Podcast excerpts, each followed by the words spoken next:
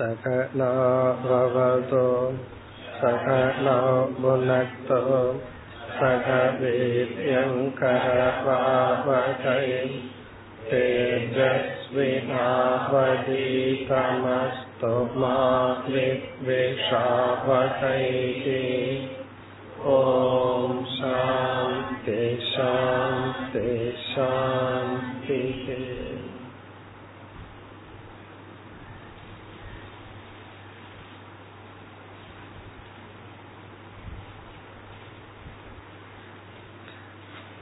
पत्तावद् श्लोकम्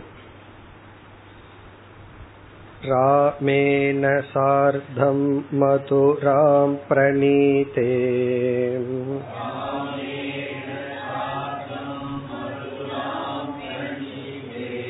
स्वापल्किना मय्यनुरक्तचित्ताः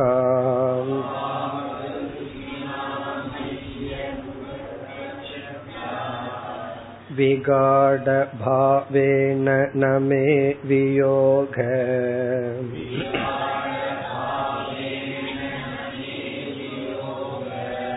तीव्राधयोन्यं ददर्शु सुखाय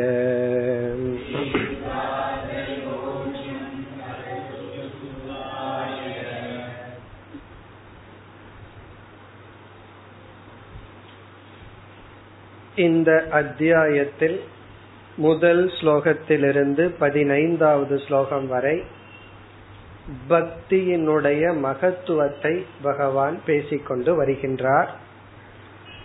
நாம் முகவுரையாக பக்தியை பற்றி சில கருத்துக்களை பார்த்தோம். இந்த உத்தவ கீதை முடியும் வரை அந்த கருத்தை நாம் மனதில் கொள்ள வேண்டும்.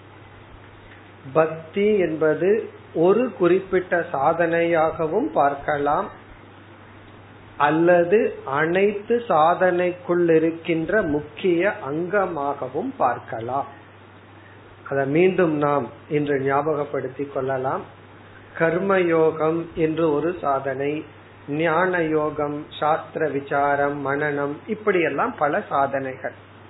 அதில் ஒரு சாதனையாக பக்தியை நாம் பார்க்கலாம். பக்தி என்பது இறைவன் மீது வைக்கப்படுகின்ற அன்பு இறைவனை தியானித்தல் இறைவனுக்கு பூஜை செய்தல் என்று பக்தியை ஒரு சாதனையாக பார்த்த அப்பொழுது கர்ம யோகம் பக்தி யோகம் ஞான யோகம் என்று பக்தி ஒரு தனிப்பட்ட சாதனை ஆகும். ஆனால் நாம் பக்தியை வேறு கோணத்திலும் பார்க்கலாம் என்று பார்த்தோம்.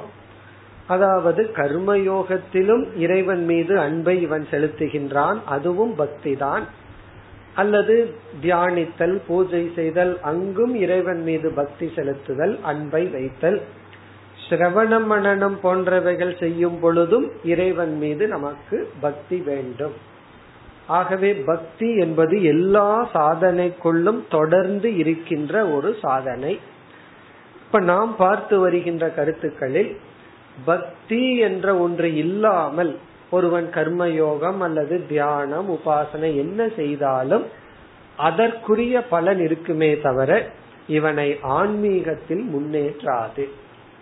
இந்த கருத்தை தான் நம்ம மனதில் கொள்ள வேண்டும். அதாவது பக்தியுடன் நாம் கர்மயோகம் செய்தால் அதற்கு பெயர் கர்மயோகம். இல்லை என்றால் ஏதோ புண்ணியத்தை சம்பாதிக்கிற ஒரு கர்மம்.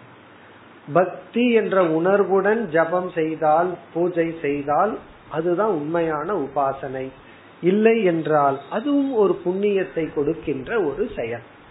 பக்தி இல்லாமல் செய்தா பாபம் வந்துடாது ஆனால் நம்மை மோட்சத்துக்கு அழைத்து செல்லாது.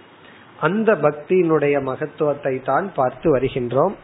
பத்து பதினொன்று பனிரெண்டு பதிமூன்று. இந்த ஸ்லோகங்களில் கோபிகர்களினுடைய பக்தியை பகவான் வர்ணிக்கின்றார். கிருஷ்ண பகவான் குழந்தை பருவத்தில் இருக்கும் பொழுது கோபியர்களுக்கு கிருஷ்ணர் மீது ஒரு பக்தி வந்தது. அதாவது இறைவன் சுரூபமே அவர் என்று ஒரு பக்தி அவர்களுக்கு வந்தது. அதை வர்ணிக்கின்றார். ராமேன சார்தம் மதுராம் பிரணீதே. பலராமனுடன் கிருஷ்ண பகவான் கோகுலத்திலிருந்து மதுராவுக்கு செல்லும் பொழுது எட்டு வயதுல வந்து பகவானை அழைத்து செல்கின்றார். அங்க சென்றுதான் கம்சவதம். அதற்கு பிறகு பகவானுடைய வாழ்க்கை தொடர்கின்றது.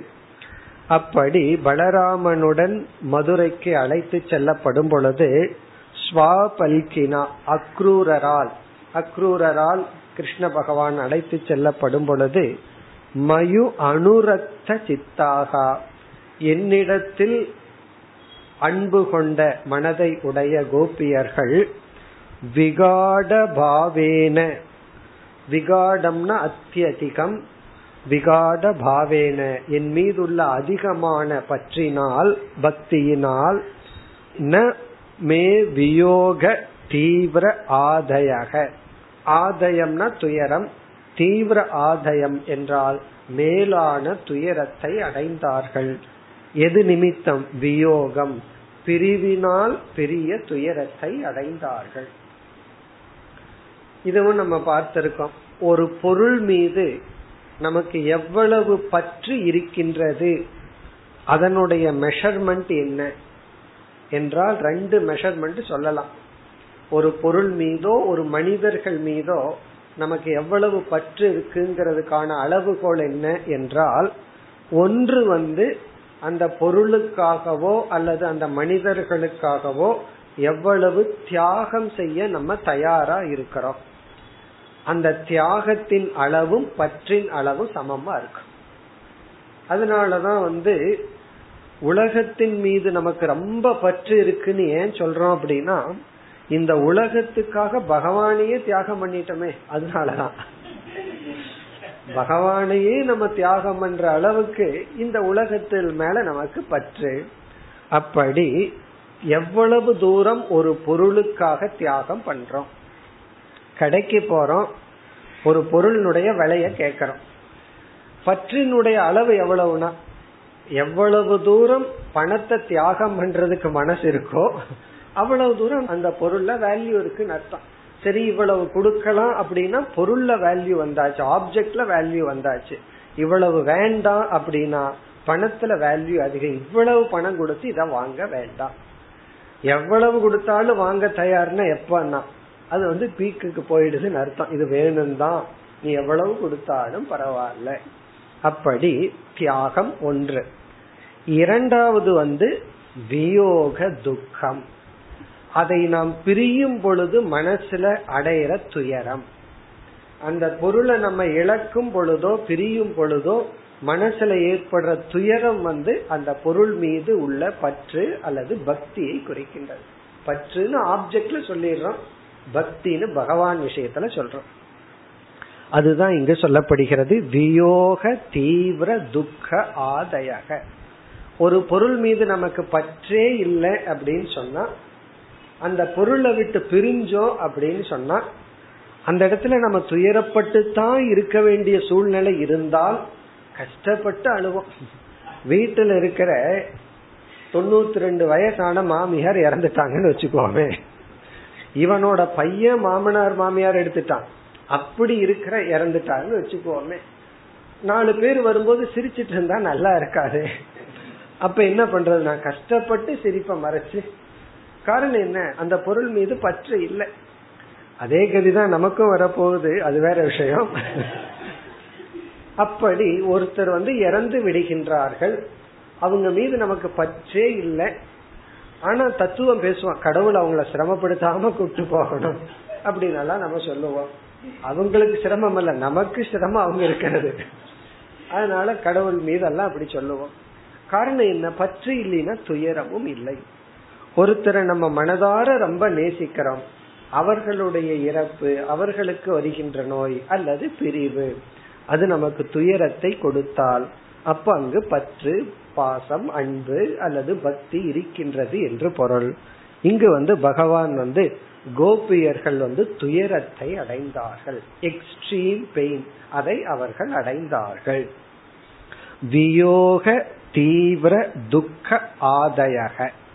காரணம் என்ன? அதையும் பகவான் விளக்குகின்றார். அந்யம் ததர்ஷு சுகாய ந. அவர்கள் இன்பத்துக்கான வேறு எந்த பொருளையும் பார்க்கவில்லை. சுகாய என்றால் அவர்களை திருப்திப்படுத்துகின்ற சாதனம். இறைவனை தவிர பகவானை தவிர அவர்களை திருப்திப்படுத்துகின்ற சாதனம். ந த திருஷுகு என்றால் அவர்கள் பார்க்கவில்லை. இதுவும் அப்படித்தான். ஒரு பொருள் மீது நமக்கு எவ்வளவு வேல்யூ இருக்குங்கிறது அந்த பொருள் நமக்கு எவ்வளவு இன்பத்தை கொடுக்கும். ஒரு பொருள் மீது எவ்வளவு வேல்யூ இருக்குங்கிறது அந்த பொருள் நமக்கு எவ்வளவு துன்பத்தை கொடுக்குது. பிறகு அந்த பொருளுக்காக எவ்வளவு தியாகம் செய்கின்றோம். இப்ப இங்கு வந்து கோபியர்களுக்கு என் மீது அவ்வளவு ஒரு பக்தி வந்தது. அதாவது அவர்கள் வந்து கிருஷ்ண பகவான் குழந்தை தான் ஆனாலும் கடவுள் அப்படிங்கிற ஒரு அவதாரம் இறை சொரூபம் இறைவனுடைய அவதாரம் என்ற ஒரு எண்ணம் அவர்களுக்கு ஏற்பட்டு இறைவன் மீது செலுத்தப்படுகின்ற அன்பு பகவான் மீது செலுத்தப்பட்டது. இனி இதே கருத்தை பகவான் அடுத்த ஸ்லோகத்தில் வேறொரு கோணத்தில் விளக்குகின்றார். பதினோராவது ஸ்லோகம். तास्ताक्षपा प्रेष्टतमेन नीताः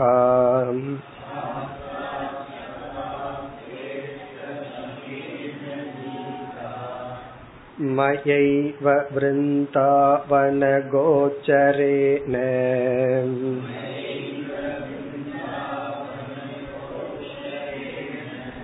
क्षणार्धवत्ता पुनरङ्कता साम्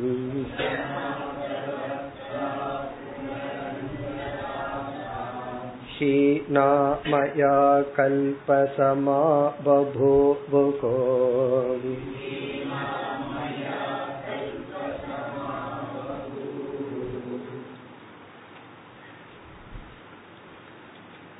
மிக எளிமையான ஸ்லோகம் ஸ்லோகத்தை பார்த்தா தான் புரியாத மாதிரி இருக்கு. ஆனா ரொம்ப சிம்பிள் மிக எளிமையான ஸ்லோகம். ஸ்லோகத்தின் சாராம்சம் கோபியர்கள் என்னிடத்தில் காலத்தை கழிக்கும் பொழுது அந்த காலம் வந்து ஒரு க்ஷணத்தை போல இருந்ததாம். என்னை விட்டு பிரிவில் இருக்கும் பொழுது ஒரு க்ஷணமும் யுகத்தை போல தெரிந்தது. பிரியமானவர்களிடம் நாம வந்து நேரத்தை கழிக்கும் பொழுது ஒரு க்ஷணத்தை போல இருக்கும். மூணு மணி நேரம் நாலு மணி நேரம் போறதே தெரியாது. சில பிடிச்ச ஃப்ரெண்ட்ஸ் கிட்ட போனோம் அப்படின்னா அண்டர்லைன் பண்ண வேண்டியது பிடிச்ச ஃப்ரெண்டு நாம விரும்புற ஃப்ரெண்ட்ஸ் கிட்ட போயிட்டோம் அப்படின்னா நமக்கு வந்து நேரம் போறதே தெரியாது. பிறகு அதே தலைகீழா பிடிக்காத ஒரு கெஸ்ட் வீட்டுக்கு வந்துட்டாங்கன்னு சொன்னா ஒரு அரை மணி நேரம் இருந்தாலும் ஏதோ நாள் பூரா அவர் இருந்துட்டு போனது போல நமக்கு ஒரு ஃபீலிங் இருக்கு. ஆகவே விரும்பியவர்களிடம் அல்லது விரும்புற சூழ்நிலையில நம்ம இருந்தோம் அப்படின்னா நேரம் போறதே தெரியாது. விரும்பாத சூழ்நிலையில் இருந்தால் நேரம் போகவே போகாது. கிளாஸ விரும்பி அமர்ந்திருந்தா இப்பதான் சகனா பகுதி ஆரம்பிச்ச மாதிரி இருந்து பூர்ணமா தான் வந்துடுதே அப்படின்னு சில பேர்த்துக்கு இருக்கும். சில பேரை நீங்க வீட்டுல கெஸ்ட் இருந்துட்டாங்களேன்னு சொல்லி கொண்டு வந்து உட்கார வச்சிருந்தீங்கன்னா சில பேர் அந்த தப்ப செய்வார்கள் அடுத்த முறை வர வேண்டாங்கிறதுக்காகவோ என்னமோ. அவர்களுக்கு வந்து எப்பதான் போகுமோ எப்பதான் நிறுத்துவாரோ அதாவது இருக்கிறதே அறுபது நிமிஷம் அதுல நூத்தி இருபது முறை டைம் பார்த்துருவார்கள். காரணம் என்ன? போகாது டைமே போகாது. அவ்வளவு ஒரு பேர்டனா இருக்கும். இப்ப டைம்ங்கிறது ஒரு பெரிய மிஸ்ட்ரி இதுல வந்து நம்முடைய விருப்பத்துக்கும் காலத்துக்கும் எவ்வளவு ஒரு கனெக்ஷன் இருக்கு பாருங்க இச்சைக்கும் காலத்துக்கும் எவ்வளவு ஒரு சம்பந்தம். நாம விரும்பி விட்டால் காலம் அப்படிங்கிறது ஒரு சுமை அல்ல. விரும்பவில்லை என்றால் காலம் என்பது ஒரு சுமை. டைம் மாதிரி ஒரு பெரிய சுமையான ஆப்ஜெக்ட் எதுவுமே கிடையாது. அப்படி நமக்கு தோணுது. ஆனா உண்மையிலேயே காலம் கிடையாது. நம்முடைய விருப்பம்தான் மனநிலை தான் ஒன்றை நாம் விரும்பி விட்டால் அது வந்து காலம்ங்கிறது ஒரு பொருட்டல்ல. அப்பவும் பொருட்டாயிரு சீக்கிரம் நேரம் போயிடுதுன்னு யோசிப்போம். விரும்பவில்லை என்றால் காலத்தை நம்மால் சுமக்க முடியாது. இப்ப இங்க என்ன சொல்கின்றார்? அதாவது கிருஷ்ண பகவானும் கோபியர்கள் எல்லாம் இந்த ஈவினிங்ல பீச்ல போய் உட்கார்ற மாதிரி மார்னிங் எல்லாம் வேலை இருக்கும். ஈவினிங் ஃப்ரீயா இருக்கும். அப்ப மாலை நேரத்துல கிருஷ்ண பகவானுடன் அந்த பிருந்தாவனத்தில் அமர்ந்து காலத்தை கழித்தார்கள். அதெல்லாம் எப்படி இருந்துதான் ஒரு க்ஷணம் போல இருந்துதான். முழு இரவு ஒரு க்ஷணத்தை போல இருந்துதான். கிருஷ்ண பகவான் சென்றதற்கு பிறகு ஒரு க்ஷணம் ஒரு யுகத்தை போல் அவர்களுக்கு தெரிந்தது. இதனுடைய சாராம்சம் என்ன அப்படின்னா நாம் ஒன்ன விரும்பி விட்டால் அந்த இடத்துல காலத்தை மறந்து விடுகின்றோம். இதையும் நம்ம ஒரு பாயிண்டா எடுத்துக்கலாம். ஒரு பொருளை அல்லது ஒரு ஒருத்தருடைய பிரசன்ஸ விரும்புறமா இல்லையான்னு எப்படி தெரியுதுன்னா காலம் நமக்கு எப்படி அறிவுறுத்துகிறதுங்கிற அடிப்படையில புரிஞ்சுக்கலாம். அவங்களுடைய பிரசன்ஸ்ல காலத்தை மறந்துட்டோம் அப்படின்னா நல்லா இருக்கு. காலத்தை மறக்கல அப்படின்னா நல்லா இல்லை. அது கிளாஸுக்கு அப்ளை கிளாஸ் நல்லா இருந்ததா இல்லையான்னா உனக்கு டைம் ஞாபகத்துக்கு வந்ததுன்னா நல்லா இல்லை. டைம் நீ மறந்துட்டன்னா யூ ஆர் என்ஜாயிங் அப்படின்னு அர்த்தம். இது வந்து எல்லாத்துக்கும் பிறந்தும் காலம் நமக்கு வந்து ஒரு பொருள் சூழ்நிலை சாதனைகளை செய்யறமா இல்லையாங்கிறத காட்டி கொடுக்கும். அதாவது வந்து கிரிக்கெட் மேட்ச் பாக்கிறோம் டிவி எத்தனையோ ப்ரோக்ராம் பாக்கிறோம் ஒரு மணி நேரம் ரெண்டு மணி நேரம் அவ்வளவு குயிக்கா போயிடுது. ஆனா தியானம் பண்ணி வெளியே வந்து அமர்றோம் ஒரு அஞ்சு நிமிஷமோ ஏழு நிமிஷமோ. அது ஏன் ஒரு பெரிய மலைய அசைச்சிட்டு வந்த மாதிரி ஃபீலிங் இருக்குன்னா அது ஒரு கடினமான சாதனை. அது பழகி விட்டால் பிறகு வந்து அது நமக்கு பழுவாக இருக்காது. அதுதான் இங்கு வர்ணிக்கப்படுகிறது. அப்ப வந்து நம்ம வந்து ராக விருப்பு துயரம் தியாகம்னு பார்த்தோம். ஒரு பொருள் மீது பற்று இருக்கிறதுக்கு மூணு குழு பார்த்தோம். எவ்வளவு தூரம் அதை நம்ம விரும்புறோம் அப்படிங்கறது அது எவ்வளவு சுகத்தை கொடுக்குதுங்கிறத பொறுத்துன்னு பார்த்தோம். அல்லது எவ்வளவு துயரத்தை கொடுக்குதுன்னு பார்த்தோம். அதற்காக எவ்வளவு தூரம் தியாகம் பண்றோம்ங்கிறத பார்த்தோம். இனி அடுத்ததா நம்ம சேர்த்திக்கலாம். அந்த பொருளோடு நாம் இருக்கும் பொழுது நம் மனதில் காலத்தை எப்படி உணர்கின்றோம்? அதன் அடிப்படை. காலத்தை அதிகமா உணர்ந்தோம் அப்படின்னா அந்த பொருளை பற்று நமக்கு இல்லை. காலத்தை குறைவாக உணர்ந்தால் அந்த பொருள்ல நமக்கு பற்று இருக்கு. சில பேர் கேம்புக்கு போறேன்னு ஒரு வாரம் போயிருவாங்க ஆசிரமத்துக்கு. சில பேருடைய மனநிலை ஒரு வாரம் எப்படி போச்சுன்னே தெரியலன்னு சொல்லுவார்கள். சில பேர்த்துக்கு ஒரு வாரம்ங்கிறது ஒரு வருஷம் போல தெரியும். எப்ப சீக்கிரம் வீட்டுக்கு போலாம் எப்ப வீட்டுக்கு போலாம் ஏன்னா அந்த பழைய சம்சாரத்துல இருந்து இருந்து இங்க வேலை வேலைக்கு ஒழுங்கா சாப்பாடு கிடைச்சிட்டு இருந்தாவே அது அவங்களுக்கு துயரம்.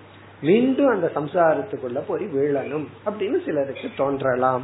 அது அவரவர்களுடைய மனநிலையை பொறுத்தது. ஸ்லோகத்திற்குள் சென்றால் தாகா தாகா க்ஷபாகா.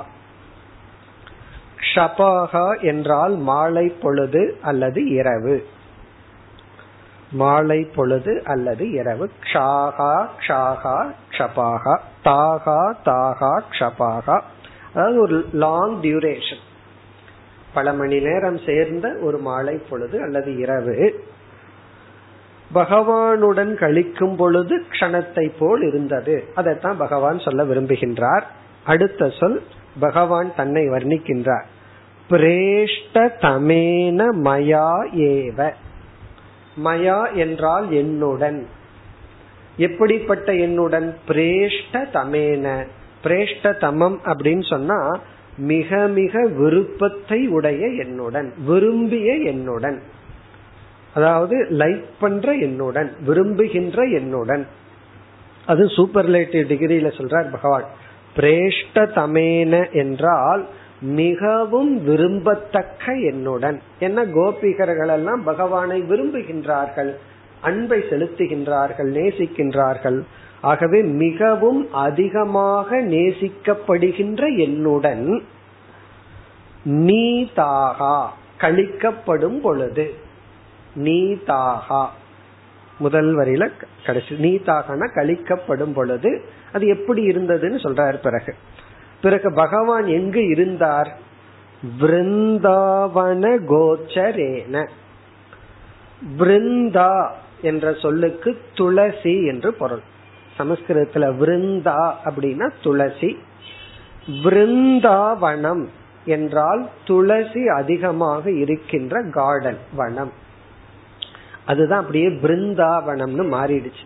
இந்த வு வந்து புருவா மாறி போச்சு பிருந்தாவனம் அதான் விருந்தாவனேன விருந்தாவன கோச்சரேன என்றால் இந்த விருந்தாவனத்தில் இருக்கின்ற அதிகமாக நேசிக்கப்படுகின்ற என்னுடன் அந்த இரவு பொழுதோ மாலை பொழுதோ கழிக்கப்படும் பொழுது க்ஷணார்த்தவத் க்ஷண அர்த்தவத் என்றால் ஒரு க்ஷணம் கணம்னா ஒரு செகண்ட் அதுல பாதி க்ஷண அர்த்தவத் நீதாகா. அந்த காலம் வந்து அவர்களுக்கு வந்து ஒரு நொடியினுடைய பாதிய போல தெரிஞ்சுதான். ஆனா அங்க உண்மையிலேயே பல மணி நேரங்கள் ஆயிருக்கு. ஆனா இவர்களுக்கு தெரிஞ்சது வந்து க்ஷணார்த்தவத். இந்த தாகா தாகாங்கிறது கோபியர்களை குறிக்கின்றது. க்ஷபாகாங்கிறது இரவு.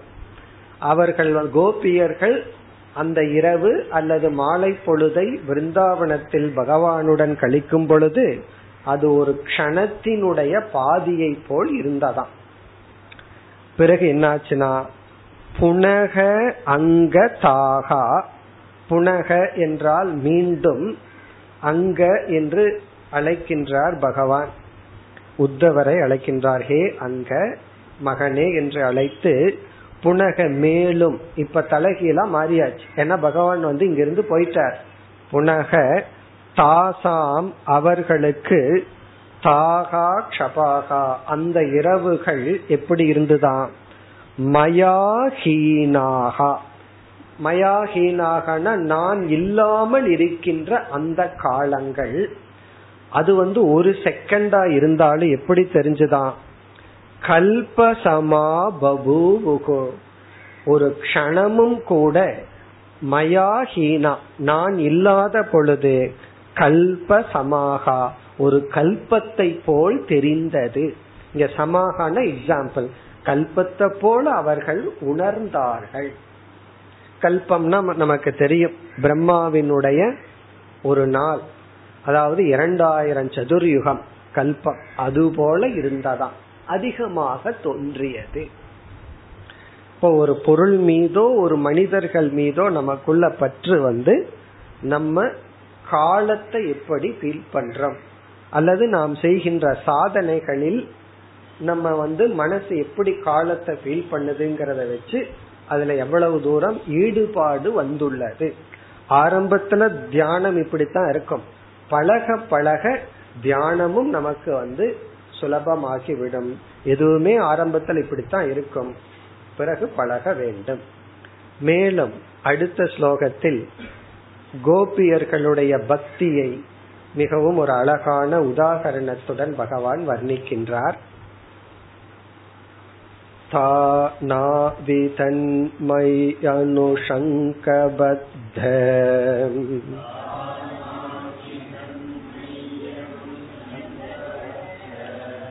धियस्वमात्मानमतस्तथेधम्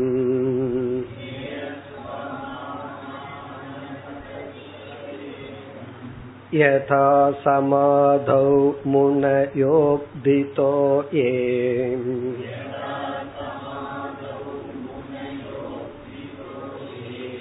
नद्यप्रविष्टा इव नामरूपे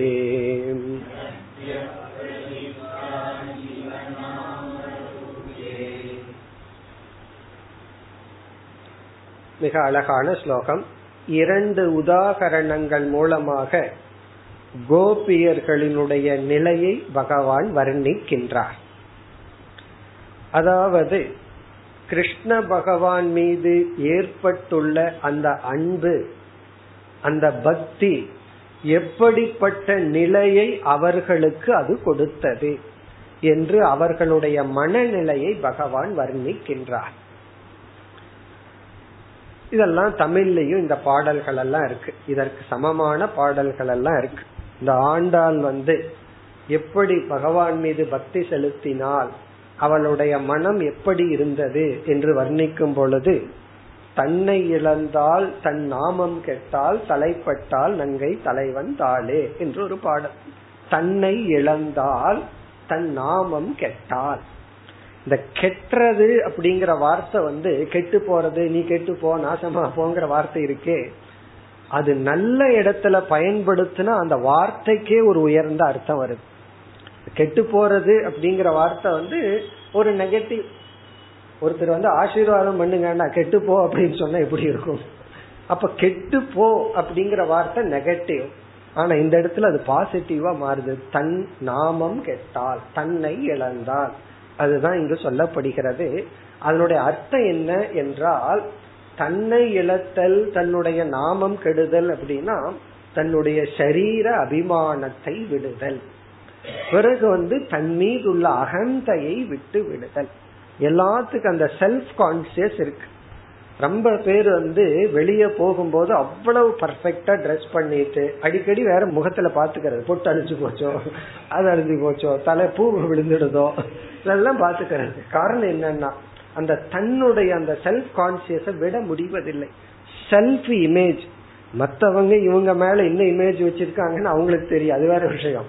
பட் இவர்களுக்குள்ள ஒரு இமேஜ் இப்படித்தான் என்ன உலகம் நினைச்சிட்டு இருக்கு இப்படி நான் இருக்கணும் இந்த டை அடிச்சுக்கிறது இதெல்லாம் என்னன்னா தன் மீது உள்ள செல்ஃப் கான்சியஸ் இது அவ்வளவு சுலபமா போக ஒரு அம்மா வந்து இருபது வருஷம் வேதாந்தம் கேட்டுட்டு சுவாமிஜி கிட்ட போய் சொன்னது எவ்வளவு கேட்டாலும் இந்த ட்ரெஸ் மேல இருக்கிற பற்று போகல. கடைக்கு போனா ஒரு புடவை எடுத்துட்டு வரணும்ட்டு போனா பத்து எடுத்துட்டு வந்துடுறேன் அது ஒண்ணுதான் போகல. அது ஒண்ணு போயிட்டா நான் மோக்ஷம் அப்படின்னு சொன்னாரு. இப்படி ஒவ்வொருத்தருக்கும் ஒவ்வொன்றுல பற்று. அப்படி இந்த உடல் மீதும் உடலுக்கு நம்ம கொடுக்கின்ற பொருள்கள் மீதும் உள்ள பற்று அவ்வளவு சுலபமாக போகாது. பிறகு வந்து இந்த வெர்க்கம்னு ஒண்ணு வந்துடும் பத்து பேர்த்து முன்னாடி பகவானுடைய நாமத்தை சத்தமா சொல்றதுக்கு ரொம்ப பேர்த்துனால முடியாது. அல்லது பஜனை பாட முடியாது. என்ன வெர்க்கம் வந்துடும் அல்லது நாலு பேர் இருந்தா கோயில்ல விழுந்து நமஸ்காரம் பண்றதும் கூட ஒரு பிரஸ்டீஜ் பார்ப்பாங்க. நாலு பேர் பாக்குறாங்களே ஏன்னா அந்த ஒரு வெர்க்கம் வந்துடும் காரணம் என்ன? அந்த இடத்துல நான்கிற ஒரு இண்டிவிஜுவாலிட்டி இருக்கு. அதனாலதான் சில பேர் வந்து அந்த சாமி ஆடும் பொழுது அவங்களுக்கு எல்லாம் போயிடும் வெக்கம் நாணா எல்லாம் போயிடும் காரணம் என்ன? அவர்கள் அந்த இடத்துல நாமம் கெட்டார்கள் தன்னை இழந்தார்கள். அந்த பக்தி பரவசத்துல அதற்கு முன்னாடி வெறுக்கப்பட்டுட்டு மற்றவங்க முன்னாடி அடக்கொடுக்கமா இருக்கிறவங்க அந்த நேரத்தில் இழந்து விடுவார்கள். அப்படி இந்த ஸ்லோகத்தில் பகவான் வர்ணிக்கின்றார் இந்த கோபியர்கள் தன்னை இழந்தார்கள். தாங்கள் வந்து பெண்கள்ங்கிற எண்ணத்தையும் அவர்கள் மறந்தார்கள். ஆண் பெண் உலகம் மற்றவங்க நம்ம பாக்கிறாங்க நம்ம என்ன நினைப்பாங்க? எல்லாவற்றையும் அவர்கள் இழந்து விட்டார்கள். உண்மையிலேயே பக்தி இதைத்தான் நமக்கு கொடுக்கணும். இது வந்து நம்முடைய அகங்காரம் நமக்குன்னு ஒரு இமேஜ் ஏற்படுத்தி வச்சிருக்கோம். அதை உடைக்கிறதுங்கிறது ரொம்ப கடினம். அதனாலதான் யாராவது ஒருவர் வந்து சன்னியாசத்துக்கு வந்தா முதல்ல முடியெடுன்னு சொல்றது. சில பேர் அதுவே மாட்டிட்டு போயிடுவார்கள். அது எப்படி என்னுடைய ஹேர் ஸ்டைல மாத்திக்கிறது? காரணம் என்ன? முடி எடுக்கிறதுங்கிறது உன்னுடைய இமேஜையே நீக்கிற மாதிரி. ஏன்னா சில பேர்த்துக்கு அதுல ஒரு இமேஜ் இருக்கும். அதுல அதுல ஒரு கற்பனை இருக்கு. இப்படித்தான் தன்னை கற்பனை பண்ணி செய்து உள்ளார்கள். அந்த முடிய நீக்கிறது அப்படிங்கிறது ஒரு பெரிய விஷயம். அது அவ்வளவு சுலபமான விஷயம் அல்ல. அப்படி இந்த கோபியர்கள் வந்து தன் உடல் மீதுள்ள அபிமானத்தை விட்டு விட்டார்கள். இந்த பக்தியின் பெருக்கால் தன்னுடைய பாடி கான்சியஸ் தான் உடல்ங்கிற எண்ணத்தை விட்டு விட்டார்கள். அது மட்டுமல்ல உலகம் என்னை எப்படி பார்க்குங்கிற உலகத்தையும் விட்டு விட்டார்கள். இந்த பக்தி எல்லாம் இந்த வெட்கத்தை எல்லாம் நீக்கிறதுக்கு பக்தி ஒரு பெரிய சாதனை. பத்து பேர்த்துக்கு முன்னாடி கடவுளுடைய நாமத்தை சத்தமா சொல்லுன்னா நம்மளால சொல்ல முடியாது. ஆனா இந்த பக்தின்னு வந்துட்டா அதெல்லாம் நமக்கு போயிடு. யாரு நம்ம பார்த்து நம்ம பத்தி யாரு என்ன நினைச்சா என்ன என்ற ஒரு எண்ணம் வந்துவிடும். இதெல்லாம் தான் நமக்கு தடையா இருக்கும். அதெல்லாம் இவர்கள் விட்டு விட்டார்கள். அதைத்தான் பகவான் வர்ணிக்கின்றார். அப்படி அவங்கள வர்ணிச்சிட்டு இரண்டு உதாகரணம் கொடுக்கிறார் எதை போல. இப்ப அவர்களுடைய நிலை என்ன? தாகா ந அவிதன். தாகா அவர்கள் ந அவிதன். எதையும் அறியவில்லை. தங்களையே அறியவில்லை. தங்களை மறந்தார்கள். அதாவது வாழ்க்கையில எதை எதையோ மறந்துருங்கன்னு சில பேர் நமக்கு அட்வைஸ் பண்ணுவாங்க. யாராவது நமக்கு தப்பு பண்ணிருப்பாங்க கோவிச்சிருப்பாங்க ஏமாத்தி இருப்பாங்க அதையவே மனசுல நினைச்சிட்டு இருப்போம். ஏதோ ஒரு வார்த்தை தெரியாம சொல்லியிருப்பாங்க. அன்னைக்கு இப்படி சொன்னேன் அன்னைக்கு இப்படி சொன்னேன்னு அதையவே நினைச்சிட்டு இருப்போம். அப்ப நம்ம என்ன சொல்லுவோம்? அதை தான் மறந்துறேன் அப்படின்னு சொல்லுவோம். இதுவே பெருசா தெரியும் கடைசியில மறக்க வேண்டிய ஆள் யாருன்னா நம்ம தான். கடைசியா நம்ம வந்து உலகத்துல எதை மறக்கணும்னா நம்மளுடைய அகங்காரத்தை தான் நம்ம மறக்கணும். நமக்குன்னு ஒரு இண்டிவிஜுவாலிட்டியை கிரியேட் பண்ணி வச்சிருக்கிறோம். அதை நாம் மறக்க வேண்டும். அதை மறந்தார்கள். தாகா அவிதன். அவர்கள் தங்களை மறந்தார்கள். எதையும் அறியவில்லை. காரணம் என்ன? அவர்களுடைய மனதில் இப்ப என்னதான் இருக்கு? எப்படிப்பட்ட மனதை அவர்கள் அடைந்தவர்களாக இருக்கின்றார்கள்? வர்ணிக்கின்றார் மயி அனுஷங்க பத்த தியக. மயி அனுஷங்க பத்த தியக. மயி என்றால் இறைவனாகிய என்னிடத்தில் அனுஷங்கம் என்றால் பக்தி பற்று நேசம். பத்த தியக என்றால் பகவானிடத்தில் அந்த பக்தியானது இணைந்து விட்டது. தியக என்றால் மனம் உணர்வு. அவர்கள் வந்து என்னிடத்தில் பத்த என்றால் பிணைக்கப்பட்ட. அன்பானது என்னிடத்தில் பிணைக்கப்பட்டதாக உடைய மனதை அடைந்தவர்களாக. அவர்கள் அனைத்தையும் மறந்து விட்டார்கள். இந்த அனைத்தையும் தான் அடுத்ததுல பகவானை விளக்குகின்றார். ஸ்வம் ஆத்மானம். ஸ்வம் ஆத்மானம்னா தன்னுடைய உடல் ஆடை பிறகு வந்து தன்னுடைய பெயர் தனக்குன்னு இருக்கிற ஒரு இமேஜ் ஒரு கற்பனை. ஸ்வம் ஆத்மானம்னா தன்னுடைய அனாத்ம சுரூபத்தை மறந்து விட்டார்கள். தன்னுடைய மனம் தன்னுடைய புத்தி தான் யாருங்கிறது என்ன படிச்சிருக்கிறோம் இதெல்லாம். அதனாலதான் அந்த ஜென் புத்திசத்துல சொல்லுவார். குரு உள்ள உட்கார்ந்துட்டு இருப்பாராம் ஒருத்தர் வந்து ரொம்ப பந்தாவா வந்தாராம். ஏன்னா ரொம்ப படிச்சிருக்கார் போல் இருக்கு அல்லது ரொம்ப வசதியானவரா இருக்கலாம். உடனே அந்த குரு சொன்னாரா கோட்டை கழட்டி வச்சுட்டு வா அப்படின்னாராம். அவர் மேல் கோட்டை கழட்டி வச்சுட்டு வந்தாராம். மறுபடியும் கோட்டை கழட்டி வச்சுட்டு வான்னாரா எங்க கோட்டு இருக்கு? அப்படின்னாராம். இது வந்து நான் ஸ்தூலமான கோட்டு சொல்லல உன் மைண்ட்ல ஒரு பெரிய கோட்டு இருக்கு. நான் இப்படிப்பட்டவன். என்ன இவர் போறதுக்கு முன்னாடியே சொல்லிட்டு இருக்காரு. நான் வர்றேன்னு குரு கிட்ட சொல்லு. சில பேர் அப்படித்தான். போறதுக்கு முன்னாடியே சொல்லி எழுப்புவாங்க. நான் வர்றேன். இந்த பராக் பராக் எல்லாம் சொல்லுவாங்க அது போல சில பேருக்கு அந்த பராக் தேவைப்படுது. வர்றதுக்கு முன்னாடி ஒரு பந்தா பண்ணிட்டு தான் போறது. நான் வர்றேன் அப்படின்னு காமிச்சுக்கிறது. அப்படி அவர் குரு கிட்ட போயிருக்காரு. போனா ஒழுங்கா போகணும் அமைதியா போகணும். ராமாயணத்துல பார்க்கலாம். தசரதன் வந்து தன்னுடைய குரு கிட்ட போகும் பொழுது ரொம்ப தூரத்திலேயே தன்னுடைய ரதத்தை நிறுத்திட்டு செப்பலையெல்லாம் அங்கேயே விட்டுட்டு ஆசிரமத்துக்குள்ள போகும் பொழுது நடந்து சாதாரண மனுஷனா போவேன் இந்த படத்துல வந்து ஒரிஜினல் தசரதம் பண்ணாரோ இல்லையோ? ஆனா கண்டிப்பா அவர் அப்படித்தான் பண்ணி இருக்கணும் அதுதான் பாவனை. அது குரு கிட்ட போகும் பொழுது அங்க ஒரு எளிமையாக செல்லுதல். உடையில ஒரு எளிமை சொல்லுல ஒரு எளிமை. நீ ராஜாவாவே இருக்கலாம். ஆனா நீ ஒரு ஆசீர்வாதத்துக்கு போகும் பொழுது அப்படி போயிட்டு ஆசீர்வாதம் வாங்கிட்டு வர்றாரு. எனக்கு குழந்தை செல்வம் வேணும்னு சொல்லி. அந்த ஆசீர்வாதத்துக்கு போகும்போது எப்படி இருக்கணும்? அதுதான் கோட்டுன்னு சொல்றது. அந்த ரதம் தான் கோட்டு. நான் ராஜாங்கிற எண்ணம் தான் நம் மீது நமக்குள்ள இருக்கிற எண்ணம். அதெல்லாம் அவர்கள் இழந்தார்கள். நான் எப்படி இருக்கிறேன் என்னுடைய வயது என்ன? நான் யார்? யாருடைய மனைவி? யாருடைய மகன் மகள்? இதை எல்லாவற்றையும் அவர்கள் இழந்தார்கள். ஸ்வம் ஆத்மானம். அது மட்டுமல்ல அதக இதம். அதக இதம் என்றால் தன்னுடைய சூழ்நிலைகளை மறந்தார்கள். என்வரான்மெண்ட் நான் எந்த சூழ்நிலையில் இருக்கிறேங்கிறதையும் அவர்கள் மறந்து விட்டார்கள். அதக இதம் என்றால் அது இதெல்லாம் மறந்துட்டாங்க. தன்னை சுற்றி இருக்கின்ற சூழ்நிலைகளையும் மறந்து விட்டார்கள். அதாவது மற்றவங்க எல்லாம் என்ன கவனிச்சிட்டு இருக்காங்கிற எண்ணமுமே நமக்கு ஒரு பெரிய தடை. இந்த குழந்தையே ரொம்ப அழகா இருக்குன்னா அந்த குழந்தைய எத்தனையோ பேர் பார்த்து அந்த குழந்தைய ரசிக்கிறாங்க. அந்த குழந்தைக்கு தெரியாது எத்தனை பேர் நம்ம ரசிச்சிட்டு இருக்காங்கன்னு அதனால அது அழகா இருக்கு. அந்த அழகு எப்ப கெடுது தெரியுமோ? தன்னை நாலு பேர் ரசிக்கிறாங்கன்னு குழந்தை நினைக்க ஆரம்பிச்சுட்டா அந்த குழந்தையினுடைய அழகு போயிரு. நாலு பேர் தன்னை ரசிக்கிறாங்கன்னு நினைச்சா அந்த குழந்தைனால நேச்சரா இயற்கையா இருக்க முடியாது. அது வேற ஏதாவது எக்ஸ்ட்ராவா பண்ணும். அப்படியே தலையை தேய்ச்சி விட்டுக்கோ. ஏதாவது பண்ணும். சும்மா இருக்காது. முடி களைஞ்சிருந்ததுன்னா எடுத்து அழகா அது வச்சுக்கு. களைஞ்சிருந்தா தான் அது அழகா இருக்கும். அது அதுக்கு தெரியாது. அதை எடுத்து அழகுபடுத்திக்கும். அது அழகுபடுத்தும் போது அது அழகை இழந்து விடுகிறது. அது இயற்கையா விட்டா அது அழகா இருக்கும். அப்படி அதஸ்ததேதம் என்றால் சுற்றி இருக்கின்ற சூழ்நிலைகளை அவர்கள் மறந்தார்கள். அதெல்லாம் அவர்களுக்கு தெரியவில்லை கிருஷ்ணரோடு இருக்கும்போது அவங்க பார்த்தது கிருஷ்ணரை மட்டும்தான். தன்னையும் பார்க்கல சூழ்நிலைகளையும் பார்க்கல. தாயார்னு தெரியல மற்றவர்கள் யாருன்னு தெரியல. இதுவும் ஒரு பெரிய டெவலப்மெண்ட் தான். மற்றவங்க நம்ம என்ன நினைப்பாங்களோங்கிற எண்ணத்திலிருந்து விடுதலை அடைஞ்சிட்டோம்னா பாதி மோக்ஷம் மோக்ஷத்துக்கு பக்கத்திலேயே போயாச்சுன்னு அர்த்தம். இந்த கோபியர்கள் இந்த நிலையை அடைந்தார்கள்.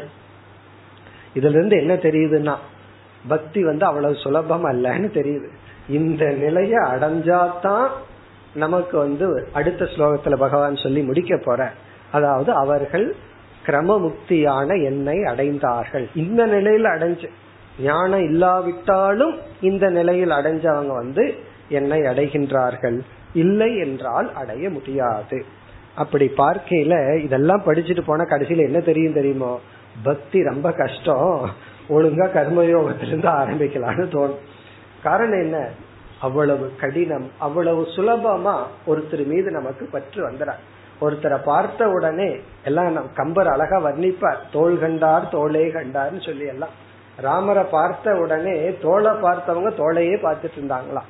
கைய பார்த்தவங்க கையையே பார்த்தாங்களா காலை பார்த்தவங்க காலையே பார்த்தாங்களா யாரு ராமரை முழுமையா பார்க்கல இது எதை குறிக்கின்றதுன்னா அவ்வளவு தூரம் அவர்களுடைய மனதில் பக்தி வந்து விட்டது. அந்த உணர்வு வந்தவுடன் அனைத்தையும் இழந்தார்கள். இப்ப இதனுடைய அர்த்தம் வந்து நம்ம வேதாந்த ரீதியா பார்க்கணும்னா அனாத்ம அபிமானத்தை விட்டார்கள். வேதாந்த ஆங்கிள் நம்ம சொல்லணும்னா அனாத்மன உடல் ஆடை தன்னுடைய தன்னை பற்றிய எண்ணங்கள் தன்னுடைய அறிவு பிறப்பு வயது இதெல்லாம் அவர்கள் இழந்தார்கள். எதை போல? பகவான் வந்து இரண்டு அழகான உதாரணம் சொல்ற யதா சமாதோ முனையக முனிவர்கள் சமாதியில் எப்படி அனைத்தையும் மறந்து விடுகின்றார்களோ அதுபோல் கோபியர்கள் அனைத்தையும் மறந்தார்கள். பகவான் வந்து கோபியர்களுடைய பக்திக்கு யார ஒப்பிடுகின்றார்? ஒரு பெரிய முனிவரை ஒப்பிடுகின்றார். முனிவர்கள் வந்து சமாதியில் அமர்ந்திருக்கும் பொழுது எப்படி அனைத்தையும் மறந்து அந்த சொரூபத்திலேயே இருக்கின்றார்களோ அதுபோல் கோபியர்கள் வந்து என் மீது உள்ள பற்றினால் அனைத்தையும் மறந்து விட்டார்கள். யதா முனையக சமாதவ் பிறகு முதல் வரியில் இருக்கிறத சேர்த்திக்கணும். ஸ்வம் ஆத்மானம் ந அவிதன். தன்னையும் சூழ்நிலைகளையும் முனிவர்கள் அறியவில்லை. அதுபோல் கோபியர்கள். இந்த இடத்துல சமாதிங்கிற சொல்லுக்கு இரண்டு பொருள் இருக்கு. ஒரு பொருள் வந்து யோக சமாதி. இந்த நரசிம்மரையே பல நரசிம்மர் இருக்கு. யோக நரசிம்மர் ஒரு நரசிம்மர் ஞான நரசிம்மர் ஒரு நரசிம்மர் வீர நரசிம்மர் குரோத நரசிம்மர் எத்தனையோ நரசிம்மர் இருக்க அது போல வந்து யோக சமாதி. யோக சமாதி என்றால் யோக பயிற்சியினால் இந்த அஷ்டாங்க யோகத்துல தியானம் செய்து செய்து செய்து தியானத்தின் பலனாக கிடைக்கின்ற சமாதி. அந்த சமாதியில என்ன ஆகும் எந்த விக்ஷேபமும் இல்லாமல் மனம் முழு அமைதியை அடைந்து தியானம் செய்து கொண்டிருக்கின்றோங்கிற எண்ணமும் மறந்து அந்த தியான சொரூபத்திலேயே இருத்தல். அதாவது இந்த இடத்துல வந்து விக்ஷேபம் இருக்காது எந்த தேவையற்ற எண்ணங்களும் வந்து போகாது. கொஞ்ச நேரத்துக்கு ஒரு மணி நேரமோ அரை மணி நேரமோ அல்லது கொஞ்ச நேரமோ இந்த ஒரு அனுபவம். இது எப்பொழுதுனா யோகத்தின் பலனா கடைசியா வரும். இப்ப இந்த யோக சமாதியில என்ன இருக்கும்? நான் தியானம் பண்ணிட்டு இருக்கிறேன்னு தெரியாது. அப்படி என்றால் தூங்கிட்டாரான்னு ஒரு கேள்வி வரும். தூங்கவில்லை காரணம் என்னன்னா ஒழுங்கா அமர்ந்து கொண்டு இருக்கார். தூங்கி இருந்தாருன்னா அவருடைய நிலை வேறையா இருக்கும். அதாவது தலை கீழே தொங்கி இருக்கும் அல்லது படுத்து கீழே விழுந்திருப்பார். அதாவது தூங்கி கொண்டு ஸ்ட்ரெயிட்டா இருக்க முடியாது. யாராவது பர்ஃபெக்டா நின்று கொண்டு தூங்க முடியுமான்னா? சில பேர் நான் அதுக்கும் பிராக்டிஸ் பண்ணி வச்சிருப்பேன்னு சொல்லுவார்கள். ஆனா முடியாதுன்னு நினைக்கிறேன். தூங்க முடியாது. காரணம் அப்படி சரீரம் வந்து பர்ஃபெக்டா அமர்ந்து இருக்கணும்னா ஓரளவுக்கு நமக்கு சரீரத்துல அபிமானம் இருக்கணும். தூக்கம்ங்கிறது ஹண்ட்ரட் பர்சன்ட் சரீர அபிமானத்தை விடுறது. அதனால வந்து எங்க வெயிட் அதிகமா இருக்குமோ அங்க போயிடும். சில பேர் தான் வயிற்றுலயே படுத்து தூங்குவார்கள். அப்படி தலை வந்து அங்க போயிடும். ஏன்னா வெயிட் அங்க போயிடும். காரணம் என்ன? சரீர அபிமானம் போயிடும். ஆனா யோகிகள் வந்து அமர்ந்துள்ளார்கள். சரீரத்தில் அபிமானம் இருக்கு. மிக மிக குறைவாக இருக்குங்கிறதும் கூட தெரியாது. சூழ்நிலையை மறந்து விடுவார்கள். பிறகு வந்து எந்த எண்ணமும் இருக்காது. அனாத்ம தியாகம் அப்பொழுது நடக்கும். அது போல இந்த யோக சமாதிக்கு செல்பவர்கள் வந்து ஞானியா இருக்கலாம் அஜானியாவும் இருக்கலாம். ஞானியும் யோக சமாதிக்கு போலாம் அஜானியும் போலாம். அவர்களுக்கு வந்து ஆத்ம ஞானம் இருக்கணுங்கிற அவசியம் கிடையாது. வெறும் யோகத்துக்கே அவ்வளவு சக்தி இருக்கு. மைண்ட்ல நம்ம வந்து பிராக்டிஸ் பண்ணிட்டே இருந்தோம் அப்படின்னா நம்மால அந்த ஸ்டேட்டுக்கு போக முடியும். ஆனா அப்படி போய் சில நாள் இருக்கலாம் அல்லது சில மணி நேரம் இருக்கலாம் ஆனா மீண்டும் திரும்பி வந்தோம்னா எந்த அறிவோட சமாதிக்கு போனோமோ அதே அறிவோட நம்ம வருவோம். இது வந்து யோக சமாதி. இனி ஒன்று வந்து ஞான சமாதி. இது வந்து சங்கரர் பொருள் சொல்ற அடிக்கடி சொல்லுவார். ஞான சமாதி. ஞான சமாதி என்றால் ஞானத்தினால் ஆத்ம ஞானத்தினால் எது சத்து என்று நினைத்து கொண்டிருந்தோமோ அதையெல்லாம் இல்லாமல் ஆக்குதல் அசத்தாக மாற்றுதல். சத்துன்னு நினைச்சிட்டு இருந்ததெல்லாம் அறிவினால் ஏகமாக்குதல் அல்லது அதை இல்லாமல் செய்தல். ஒரு உதாரணம் சொன்னா நமக்கு புரிஞ்சிடும் ஒரு ரூம்குள்ள இருபத்தஞ்சு பானை இருக்கு. எல்லாமே களிமண்ணுல செய்யப்பட்ட ஆனா இருபத்தஞ்சு டிசைன் இருபத்தஞ்சு கலர் பார்த்தா ஒன்னு கோல்டு பாட்டு மாதிரி இருக்கு. பானைக்கு நீங்க கோல்டு பெயிண்ட் அடிச்சு பாருங்க தூரத்திலிருந்து பார்த்தா தங்க குடம் மாதிரியே இருக்கும் தங்க குடத்தோட விட ஷைனிங்கா இருக்கும். அது ஒரு கோல்டு பெயிண்ட் இருக்கு ரொம்ப காஸ்ட்லி பெயிண்ட் அதை எடுத்து பானைக்கு அடிச்சு பார்த்தோம்னா அந்த கலர் அந்த நேரத்துல தங்கத்தை விட ஜொலிக்கும். அப்படி வந்து பலவிதமான பானைகள். ஒருத்த வந்து இத்தனை உலோகங்கள் இருக்கின்றது இருபத்தஞ்சு உலோகங்கள் இருக்கிறதுன்னு நினைக்கிறான். அவனுக்கு ஒரு அறிவு வருது இவைகள் எல்லாமே களிமண். அப்ப இந்த ஞானத்துல அவன் என்ன பண்ணியிருக்கான்? இருபத்தி ஐந்து வஸ்துவை அவன் நீக்கி ஏக வஸ்து ஆக்கி உள்ளான். நம்ம சூக்மமா கவனிக்க வேண்டிய பாயிண்ட் வந்து டுவெண்ட்டி ஃபைவ் இருபத்தஞ்சு வஸ்து புத்தி நீங்கி ஏக வஸ்து புத்தி அங்க வந்தாச்சு. இருக்கிறது ஒரே பொருள் தான் இருபத்தஞ்சு உலோகங்களாக பொருள்களாக தெரிகிறது. அப்ப இவனுக்கு என்ன ஞானம் வந்துச்சு? இவன் என்ன பண்ணியிருக்கான்? இருபத்தி ஐந்தை நீக்கி அங்க ஒண்ணுதான் அப்படின்னு கொண்டு வந்துட்டான். அந்த இருபத்தி நாலு என்ன ஆச்சுன்னா டிசப்பியர் இல்லாமல் போனது இருக்கிறது ஏகம். இப்ப ஞான சமாதினா ஞானத்தினால் முனிவர்கள் அனைத்தையும் ஏகமாக்கி விட்டது போல. நாம அநேகமாக தெரிகின்ற இந்த பிரபஞ்சம் ஏகம் பிரம்மஸ்வரூபம் ஒரே ஒரு பிரம்மந்தான் இப்படி தெரிகிறது என்று ஞானத்துல ஏக்கம் எப்படி முனிவர்கள் ஞானத்தில் அனைத்து துவைதங்களையும் விட்டு விட்டார்களோ அல்லது யோகத்தில் முனிவர்கள் அனைத்து இருமைகளையும் விட்டு விட்டார்களோ அதுபோல் கோபியர்கள் அனைத்து வேற்றுமைகளையும் விட்டு விட்டார்கள் அந்த வேற்றுமை வந்த உடனே பொறாம வந்துடும் கோபம் வந்துடும் எல்லாம் வந்துடும் ஆனா அந்த வேற்றுமை சென்றவுடன் பொறாமைக்கோ கோபத்திற்கோ அல்லது வந்து சுப்பீரியர் அல்லது இன்பீரியர் காம்ப்ளெக்ஸ் நான் வந்து இப்படி இருக்கேன் அல்லது இப்படி இல்லை இப்படிப்பட்ட எந்த விதமான துயரத்திற்கும் இடம் இல்லை இது முதல் உதாகரணம். இப்ப கோபியர்களினுடைய அன்பு என்பது அவர்களுடைய நிலை என்பது முனிவர்களினுடைய அல்லது ஞானிகளினுடைய ஞானத்தை போல. இனி இரண்டாவது உதாகரணம். அப்திதோயே நத்தியக பிரவிஷ்டா இவ நாம ரூபே. அப்திதோயம் என்பது கடல். அப்திதோயே என்றால் கடலுக்குள். அப்திதோயம் என்றால் சமுத்திரம் ஓஷன் கடலுக்குள். நத்தியக விதவிதமான நதிகள். நாமரூபே பிரவிஷ்டா இவ. அதாவது விதவிதமான நாமரூபத்தை உடைய நதிகள் கடலுக்குள் சென்றது போல. இதுவும் நம்ம கீதையில பார்த்திருக்கிறோம். அழகான உதாகரணம். ஒரு நதி இருக்கு. ஒரு நதின்னு இருந்தா உடனே முதல்ல நம்ம என்ன பண்ணுவோம்? அந்த நதிக்கு ஒரு பேர் வச்சிருவோம். பேரை கொடுத்துருவோம். ஒரு நதி ஆறுன்னு இருந்தா அந்த ஆறுக்கு ஒரு பேர் வச்சிருவோம். நீங்க எந்த ஊருக்குள்ள போய் ஏதாவது ஒரு சின்ன ஆறு இருக்கும் அல்லது குளம் இருக்கட்டும் அந்த ஊருக்குள்ள ஒரு பேர் இருக்கும். தமாஸ் தமாசா இருக்கும். அந்த ஊருக்கு பேர் வச்சிருக்கிறதெல்லாம் இந்த குட்டை அந்த குட்டை இந்த குளம் சொல்லி ஒரு நதியினுடைய தேக்கத்துக்குமே கொஞ்சம் ஒரு ஆறு போயிருக்கும். அது காட்டாறு அந்த ஆறு பாலாறு அப்படின்னு பேரு. ஆனா அங்க மண்ணுதான் இருக்கும். பாலாறுன்னு இருக்கு செங்கல்பட்டுக்கு போற பக்கம். பேரு பாலாறு. அங்க வந்து எப்ப பார்த்தாலும் அழகா மண்ணு தான் இருக்கும். ஆனாலும் பாலாறு அப்படின்னு பேரு. இதெல்லாம் என்னன்னா பேர் வச்சிருவோம் ஒரு நதிக்கு. அது நம்மளுடைய கைங்கரியம் பேரை வைக்கிறது.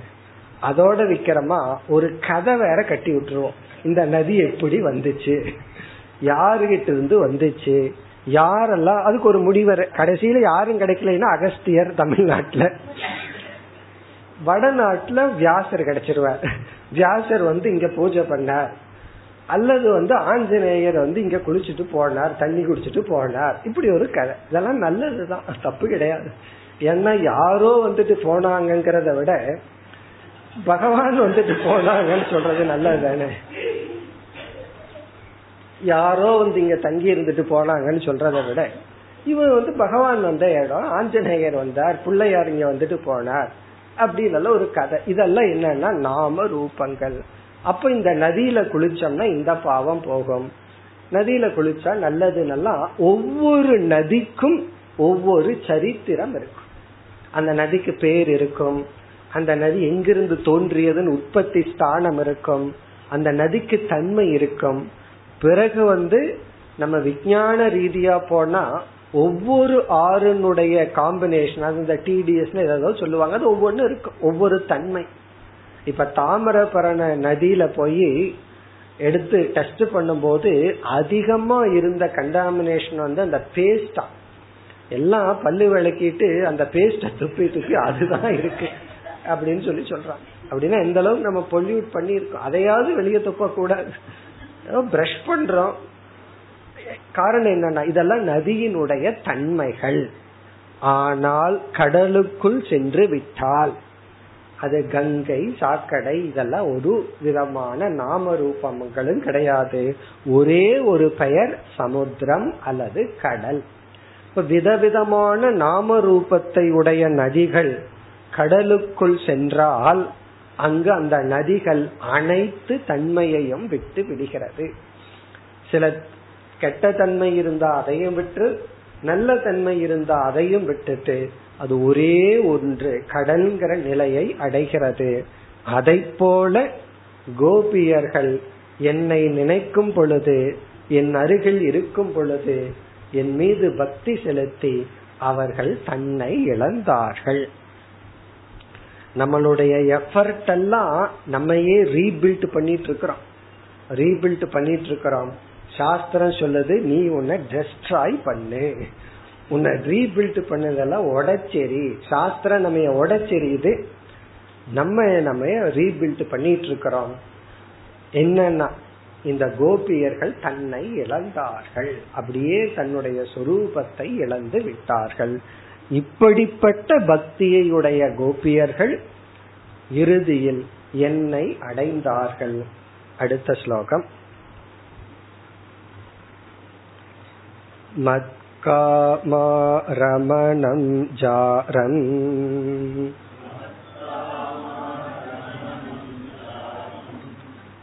अस्वरूपवितो बलाः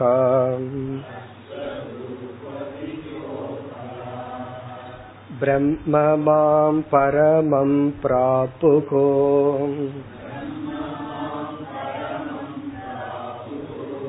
सङ्कात् सदसहस्रशः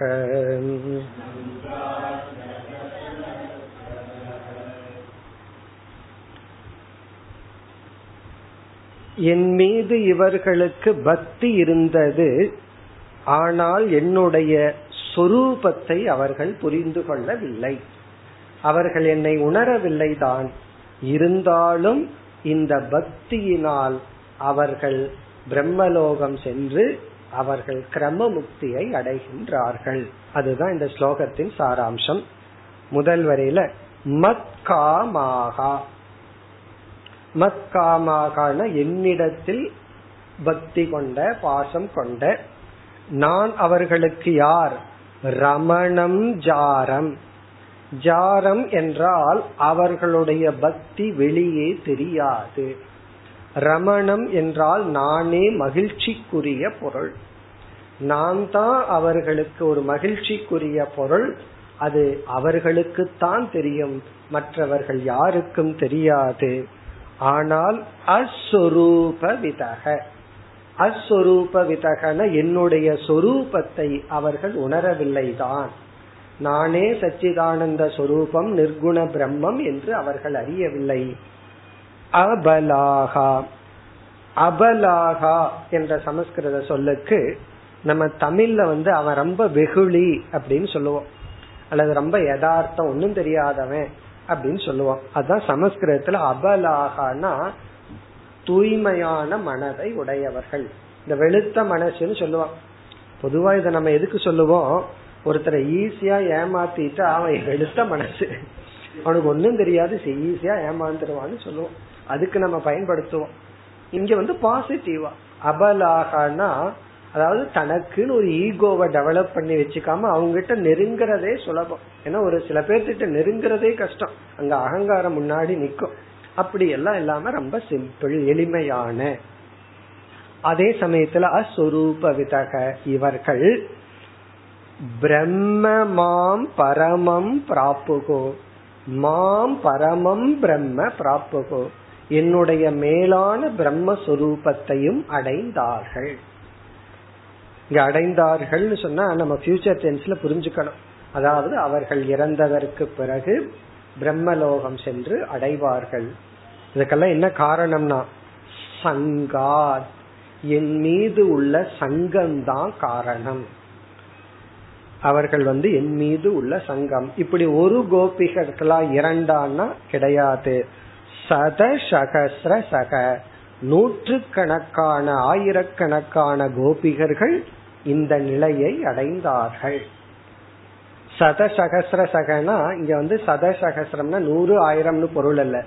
எண்ணிக்கைக்கு அடங்காத அதிகமான கோபியர்கள் சங்காத் என் மீது உள்ள பற்றினாலேயே சங்கம்னா பகவான் மீது உள்ள பற்றினாலேயே மேலான பிரம்மத்தை அடைந்தார்கள். மேலும் அடுத்த வகுப்பில் தொடர்போம்